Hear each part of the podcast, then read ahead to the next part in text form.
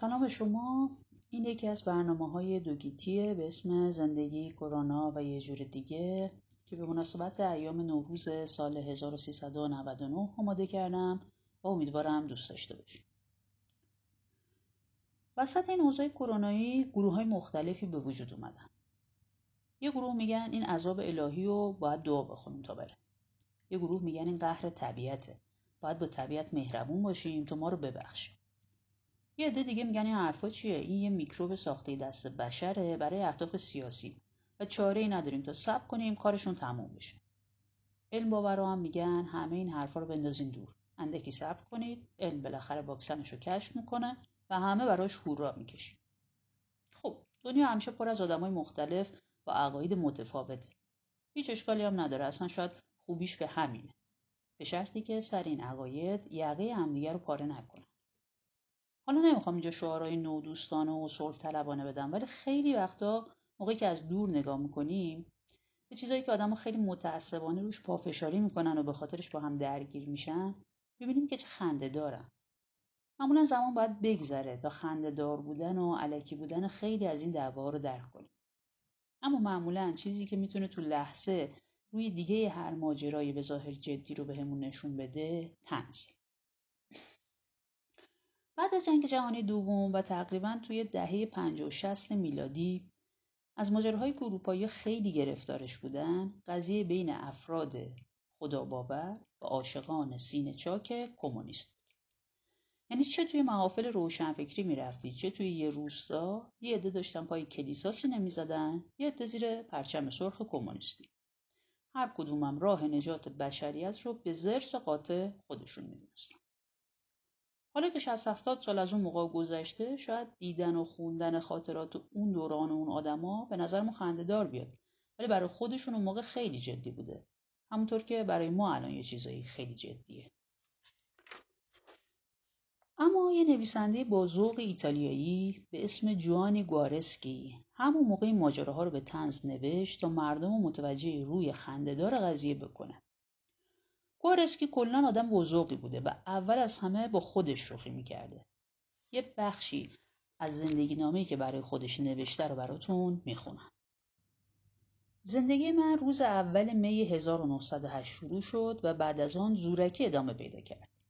مادرم همون موقع ها از 9 سال پیش از تولدم درس می‌داد و تا 1949 هم درس می‌داد و کشیش از طرف همه مردم قصبه برای جبران خدماتش یک ساعت شماتهی به او هدیه کرد باری مادرم بعد از پنجاه سال خدمت در کلاس هایی که نه آب داشت و نه برق در عوض خروار خروار سوسک و مگس و پشه داشت وقتش را به این انتظار میگذراند که دولت درخواست مستمری او را مورد اقدام مقتضی قرار دهد. به تیک تاک ساعت شماتهی هم گوش می‌کرد. پدرم عاشق ماشین بود. همه جور ماشین از ماشین درو گرفته تا گرامافون.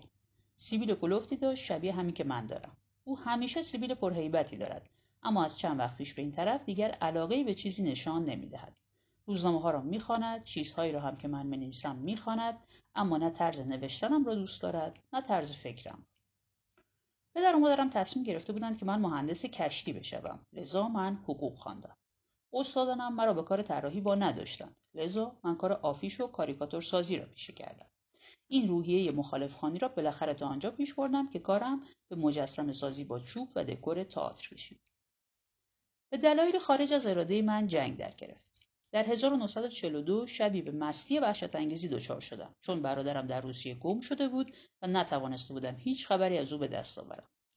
آن شب تمام کوچه های میلان را از طول و عرض و وسط طی کردم و چیزهایی به فریاد گفتم که ورقه های وزارتی متعددی را به قطع قانونی که فردای آن روز در کلانتری دیدم پر کرد. آن وقت عالم آدم جمع شدند خودشان را به سلابه کشیدند تا من خلاص شدم. با این حال پلیس می‌خواست مرا از جریان خارج کند و من به جبهه ارسال شدم. و وقتی روز نهم سپتامبر فاشیسم سقوط کرد این دفعه در الکساندریا شمال ایتالیا آلمان ها توقیفم کردند چون میل نداشتم برایشان کار کنم مرا به بازداشتگاهی در لهستان فرستادند تا آوریل 1945 تاریخی که انگلیسی ها آزادم کردند و به ایتالیا فرستاده شدم در بازداشتگاه های مختلفی به سر بردم. دوره زندانم فعالترین دوره زندگیم بود. باید برای زنده ماندن دست به هر کاری می‌زدم و با قبولاندن برنامه به خودم که به این شرح خلاصه می کنم کاملا موفق شدم. من نخواهم مرد حتی اگر بکشندم کار آسانی نیست به خصوص وقتی وزن آدم را با احتساب, با احتساب شپش، ساز، گرسنگی و اندوه به پنجاه کیلو استخوان تقلیل داده باشند. وقتی به ایتالیا برگشتم متوجه شدم که خیلی چیزها عوض شده است به خصوص ایتالیایی ها و خیلی وقت صرف کردم تشخیص دهم که این تغییرشان در جهت خوبی است یا بدی. در نهایت به این نتیجه رسیدم که اصلا تغییر نکردند. این تحقیق چنان کسلم کرد که خود را در خانهام محبوس کردم. بله. و بعدش گارسکی یک کتاب می نویسه به اسم دنیای کوچک دون کامیلو. دون کامیلو یک کشیشه توی روستایی در یک از شهرهای ایتالیا. توی همون شهر یه پپونه هست که شهر داره و کمونیست دو آتیشه. معلومه که بین این دوتا سر ماجراهای روستاشون همیشه اختلاف نظر و دعوا هست. یکی می‌خواد مسائل رو به قدرت مذهبی حل کنه اون یکی با نگاه خدا ناباورانه و برابری تودهی کمونیستی. نکته ظریف ماجرا اینه که گوارسکی هیچ کدوم از این دوتا شخصیت رو منفی نگرفته. یعنی هم دون کامیلو یه آدم باهوش ساده خوشقلب و معجونی از لجاجت و زورمندیه. و هم پپونه شهردار یه آدم مهربون سادلو جوانمرد و در عین حال کم سواد و هیلگر و خشنه. برای همینه که ما در عین حال که به کارهای هر دوشون میخندیم هر دوشون رو دوست داریم. و گوارسکی خیلی جاها نشون میده که اینا می‌تونن با هم دوست باشن و در نتیجه مردم روستا هم یه نفس راحتی بکشن یه چیز جالب دیگه تو این داستان ها هست و اون شخصیت مسیحه. مسیح روی صلیب کلیسا حرف می‌زنه و خیلی وقتا توی ماجراها دخالت می‌کنه. البته خود گارسکی میگه اون مسیح منم صدای وجدان منه. ماجراهای دون کاملو توی اروپا خیلی معروفه و ازش فیلم کمدی هم ساختن. تو ایران هم خیلی هم ماجراهاش ترجمه و چاپ شده. و اتفاقا با الهام از یکیشونم فیلم نان عشق و موتور هزار ساخته شده. به کارگردانی ابوالحسن داوودی در سال 1380 اگه ندیدین توی این ایام قرنطینه خانگی وقت خوبیه که ببینیدش و بخندید. دنیای کوچیک دون کامیلو توش یه سری داستانه که ماجراهای دون کامیلو و پپونه رو تعریف می‌کنه. توی برنامه می‌خوام یکی از اون داستانها به اسم هنر نقاشی رو براتون بخونم. هنر نقاشی. ژیزلا پا به چهل سالگی گذاشته بود. از آن زنها بود که تا می‌دید چهار نفر دور هم جمع شدن سرش را پایین میانداخت فورا جلو می‌رفت و فریاد برمی داشت که یالا بچسبونیدش به دیوار روده هاشو بکشین بیرون. اینجور زنها حتی در صدد این بر نمایند بفهمند که مردم برای مجازات کسی یک جای جمع شدن یا برای تماشای اجناس یک کهنه فروش. این زنها در تظاهرات همیشه جلو جلو راه می‌روند. یک چیز کاملا سرخ می‌کنند به تنشان و با صدایی وحشیانه فریاد می‌کشند وقتی کله گنده حرف می‌زند گاهگاهی دیده می‌شود که وسط حرف ناطق میپرند و داد می‌زنند زنده باشید دمت گرم. در چنین مواقعی صدایشان مملو از چنان اشتیاق و عاشقانه است که دفتر اجرایی حزب و به علاوه تمامی قسمت تبلیغات می‌توانند از آن بهره خود را بگیرند. ژیزلا برای قصبه نفس انقلاب پرولتاریایی بود. به محض اینکه در جایی بین مالکان و کارگران نزاع کوچکی یا بزرگی برپا می‌شد او راه میافتاد که مردم را به شور درآورد. اگر هم محل دور بود دوچرخه کرسی شوهرش را سوار می‌شد. باد بعضی وقتها یک کمی بیشتر از ندیدنیهایش را در معرض دید قرار می‌داد و آبران شوخی های اندک نامربوط با او می‌کردند. آن وقت او جواب می‌داد که فقط بورژواهای کثیف چیزای کثیفی برای قایم کردن دارن ولی توده می‌تونه با گردن افراشته حتی کفلش رو هم نشون بده. ژیزلا در جریان اعتصاب روزنامه نگاران پای پیاده سوار بر دوچرخه یا سوار کامیون جوخه نگهبانی فعالیت زیادی کرد. چنین بود که یک شب موقع گرگ کسی پیدا شد و سر او را توی یک کیسه کرد. او را پشت یک پرچین کشید دامنش را بالا زد و قسمت خلفی بدنش را به رنگ قرمز نقاشی کرد. بعد هم همانجور سر در کیسه خنده کنان رهایش کرد. قضیه وخیمی رخ داده بود. در حقیقت ژیزلا برای خلاصی از دست رنگ قرمز مجبور شد یک حمام موضعی طولانی در بنزین بگیرد و به علاوه پپونا هم در این سوء قصد توهینی خونی نسبت به تمامی توده پرولتاریایی دید. به حدی دیوانوار خشمگین شد که آدمهایش را جمع کرد سخنانی آتشین بر ضد مجرمین مرتجع بر زبان آورد و به منظور اعتراض اعلام اعتصاب عمومی کرد. همه جا را میبندیم همه چی رو متوقف می‌کنیم همه راه ها رو بند میاریم تا وقتی که مقامات مسئول مقصر رو دستگیر کنند سرجوخه و چهار تا ژاندارم شروع به کار کردند ولی گیر آوردن آدم خوشمزهای که شب هنگام در وسط قصبه سر زنی را در کیسه بکند و قسمت خلفیش را به رنگ قرمز نقاشی کند مثل جستجوی سوزنی است در یک کپه کاه. سرجوخه بعد از اولین روز جستجو به پونه گفت صبر داشته باشین آقای شهردار صبر داشته باشین. نباید واسه یه همچین موضوعی روی فکر اعتصاب عمومی اصرار کنید. عدالت بدون اعتصابم کار خودش رو می‌کنه پپونه جواب داد تا وقتی این دزد جانی رو دستگیر نکنین هیچی را نمیافته هیچی. جستجوها دوباره از سپیده فردا آغاز شد. ژیزلا هیچ چیز ندیده بود. نمی‌توانست نشانی هایی بدهد. فقط کیسه و قسمت خلفی بدن زن ممکن بود حرفی بزنند سرجوخه به کیسه حمله برد. با ذره سانتیمتر به سانتیمتر معاینهاش کرد. وزنش کرد. اندازهاش گرفت. بویش کرد. چنگ مالیش کرد. اما کیسه ها چندان پر حرف نیستند و این یکی به خصوص بینامونشان و طبیعتا تودار بود.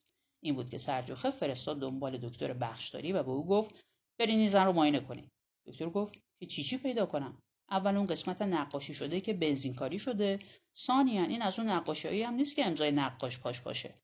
سرجوخه با لحنی جدی گفت دکتر حالا جایی دلیل عاقلانه آوردن نیست. چون اگه یه خورده هم دلیل عقلانی بیاریم جز خندیدن و رد شدن کار دیگه ای نمیشه کرد. اما طرفای ما خنده ندارن. دارن یه معرکه حسابی را میندازن. طبیب رفت به معاینه زن و یک ساعت بعد برگشت و گفت اسید مدش خیلی زیاده و لوزهاش هم التهاب داره. چهار ژاندارم غروب ناکام برگشتند نه علامتی نه اثر انگشتی نه هیچ چیز. پپونه سبعانه گفت بسیار خوب فردا نونبایی ها رو هم میبندیم. آرد توضیح می‌کنیم و مردم نون خودشون رو تو خونه میپزن. دون کامیلو جلوی خونهش روی نیمکت نشسته بود هوا می‌خورد که دید ناگهان پپونه سر رسید. پپونه با لحنی افسرده اما مستبدانه گفت کشیش ناقوستن رو صدا کنین و بهش بگین که ساعت رو از کار بندازه. همه چی باید از کار بیفته دو ساعت. می‌خوام به این خوک بفهمونم اعتصاب عمومی رو چطوری راه میندازن. دون کامیلو سرش رو تکون داد. همه چی از کار افتاده حتی مغز شهردار. پپونه داد زد. مغز شهردار خیلی هم خوب کار می‌کنه. دون کامیلو یه نصف سیگار برگ روشن کرد و آروم گفت پپونه تو خیال می‌کنی مغزت کار می‌کنه. ولی این درست نیست. حزب عقل تو از کار انداخت و مانع شده که متوجه بشی داری به مسخرگی سقوط می‌کنی. من از این بابت متاسفم. خودتو بکش. حرفی نمی‌زنم ولی خودتو مسخره دیگرون نکن. از این بابت ناراحتم. پپونه گفت قضاوت اهل کلیسا برای من اهمیتی نداره. ساعت باید از کار بیفته وگرنه خودم با تفنگ از کار میندازمش در خشم پپونه چیزی از ناامیدی دیده می‌شد و دون کامیلو احساس تأثیر کرد. از نردبام های برج بالا رفتن و به ساعت رسیدن. مکانیسم ساعت قدیمی بود. دو مرد چرخهای عظیم اون رو نگاه کردند دون کامیلو به اشاره به یک چرخ گفت اونها اگه میخ بذاری اونجا ساعت میخوابه. پپونه که قطرات درشت در ازش میریخت گفت آره آره باید از کار انداختش. دون کامیلو کنار پنجره که رو به قصبه باز می‌شد به دیوار تکیه داد آروم گفت بپونه یه وقتی یه مرد ساده یه بچه ناخوشی داشت. بچه هر شب تب می‌کرد و هیچ راهی نبود که تبشو بیاره پایین. درجه همیشه 39 رو نشون داد. اون وقت اون مرد ساده درجه رو برداشت و زیر پا خوردش کرد. پپونه همچنان چرخهای ساعت رو نگاه می‌کرد. دون کامیلو ادامه داد پپونه تو می‌خوای ساعت از کار بندازی. اما من دلم نمی‌خواد بخندم فقط احمقا میخندن. من از دیدن تو ناراحت شدم. عین اینکه از دیدن اون مرد ساده ای که درجه رو زیر پاش خورد کرد ناراحت شده باشم. پپونه صادقانه بگو چرا می‌خوای این ساعت از کار بندازی؟ پپونه جوابی نداد. دون کامیلا آرام ادامه داد. تو می‌خوای ساعت از کار بندازی چون اون بالای برجه و تو روزی صد دفعه میبینیش. هر جا بری ساعت تو رو مثل چشم نگهبان بازداشتگاه ها نگاه می‌کنه. سر تو برمیگردونی به اون طرف ولی سنگینی نگاه رو پشت گردنت حس می‌کنی. اگه هم بری تو خونت تعقیبت می‌کنه و میشنوی که زنگ ناقوس ساعت رو اعلام می‌کنه. گذشت زمان رو میگه. این صدای زمانه. اگه آدم گناهی مرتکب شده باشه و از خدا بترسه فایده نداره که صلیب رو زیر تخت خواب قایم کنه. خدا باقیه و از همه زندگیت برات حرف می‌زنه. فایده است که ساعت رو از کار بندازی. ساعت ها میگذره ولی تو هر روز و هر ساعتی رو که میگذره میدوستی پپونه سر برداشت و سینهش رو پر از باد کرد.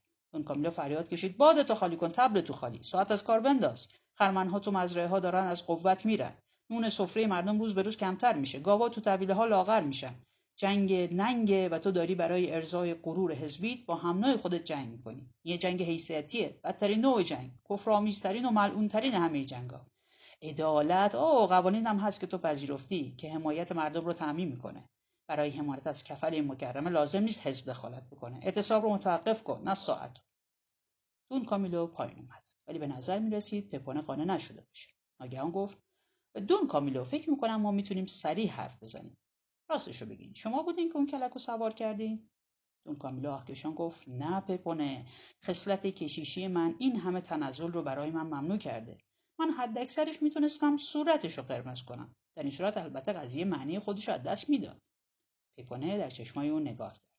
دون کامیلو گفت من فقط اکتفا کردم به اینکه کیسه رو بندازم رو سرش ببندمش و ببرمش اون طرف پرچین. بعد برگشتم سر کارم. پشت پرچین کی بود؟ دون کامیلو زد زیر خنده و پپونه با لحنی فوقالعاده جدی گفت تو جنگ وقتی پای جون ما به میون میومد شما به من اعتماد می‌کردید و منم به شما اعتماد می‌کردم. حالا هم همونجور بکنیم. قضیه بین خودمون میمونه. دون کامیلو دستها رو از هم گشود. پپونه یه مخلوق مفلوک ستم دیده ای که از سالها پیش در سکوت رنج می‌بره اومد از کشیش خودش خواست کمک خواست. چطور می‌تونم؟ چطور می‌تونستم رد کنم؟ چطور می‌تونستم در برابر تمنای آجزانش مقاومت کنم؟ اون طرف پرچین شوهر ژیزلا بود. پپونه در فکرش آن مرد کوچک اندام و لاغر و رنجور را مجسم کرد که مجبور بود خودش شلوارش را بسته بزند و موقعی که زنش همراه با توده ها مشغول فعالیت است خودش آشپزی کند و شانههایش را انداخت پایین. ولی ناگهان یادش آمد که شوهر ژیزلا عضو حزب دموکرات مسیحی است و چینی بر پیشانه انداخت و خیلی جدی گفت دون کامیلا محرک حزب دموکرات مسیحی بود؟ نه پپونه فقط شوهره بود شوهره. پپونه رفت که فرمان دهد کار از سر گرفته شود. وقتی به آستانه در رسید انگشت تهدید آموزش را به طرف دون کامیلو نشانه رفت و گفت کار شما چطور؟ دون کامیلو توضیح داد. من فقط قصدم حمایت از هنر نقاشی بود. خب امیدوارم که از این داستان خوشتون اومده باشه. شاید ده سال دیگه اتفاقای این روزا مثل یه تنز بیادمون بیاد. شاید چیزایی که امروز به خاطرشون عصبانی و ناراحت میشیم ده سال با چیزهای دیگه ای هم توشون ببینیم. و شاید همه ما به یه نفر سومی احتیاج داریم که بهمون یادآوری کنه. هممون آدمای ساده دل و خوشقلبی هستیم که دلمون می‌خواد بهترین اتفاق برای هممون بیفته. کتابی که امشب بهتون معرفی کردم کتاب دنیای کوچک دون کامیلو نوشته جوانی گوارسکی است. کتابی که من دارم ترجمه جمشید ارجمند و مال نشر پروازه ممکنه که گیر نیاریم ولی ترجمه قدیمی تری از این کتاب هم منتشر شده به قلم ابراهیم یونسی و ترجمه جدیدتری توسط مرجان رضایی که نشر مرکز به چاپ رسونده. این یکی از برنامه های دوگیتی بود به اسم زندگی کرونا و یه جور دیگه که برای نوروز سال 1399 تهیه کردم و امیدوارم که خوشتون اومده باشه. تندرست باشید.